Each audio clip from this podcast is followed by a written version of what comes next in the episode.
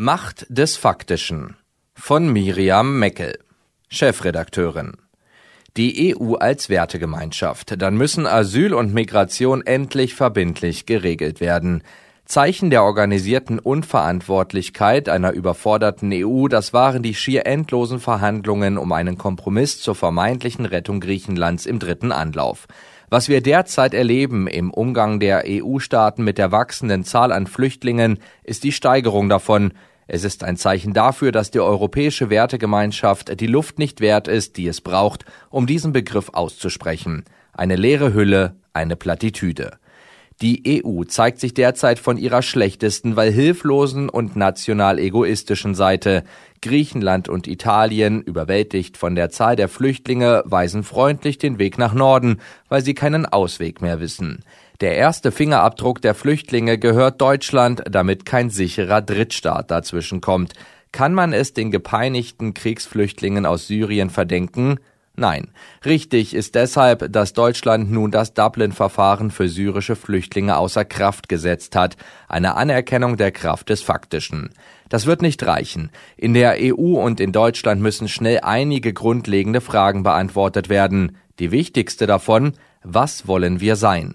eine rechtsstaatliche Solidargemeinschaft oder der Ort, an dem jeder sich verhält, als könne sich der andere wie Baron von Münchhausen selbst am Schopfe aus dem Schlamm ziehen. Ist Europa eine Wertegemeinschaft? Wenn ja, dann müssen Asyl und Migration endlich verbindlich geregelt werden.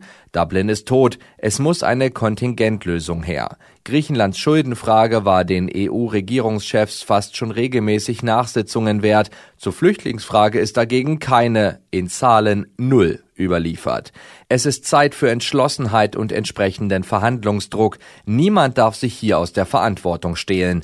Wenn Großbritannien sich weigert, sich bei der Lösung der Flüchtlingsfrage zu engagieren, ist das eine Entscheidung gegen Europa mit allen Konsequenzen. In Deutschland gilt es, zwischen Flüchtlingen aus Kriegsgebieten und wirtschaftlich motivierter Zuwanderung zu unterscheiden. Dazu brauchen wir endlich ein Einwanderungsgesetz, denn wir brauchen die Menschen.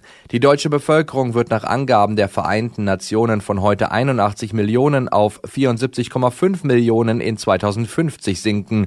Mit einem Durchschnittsalter von 46 Jahren sind wir derzeit nach Japan das zweitälteste Land der Welt.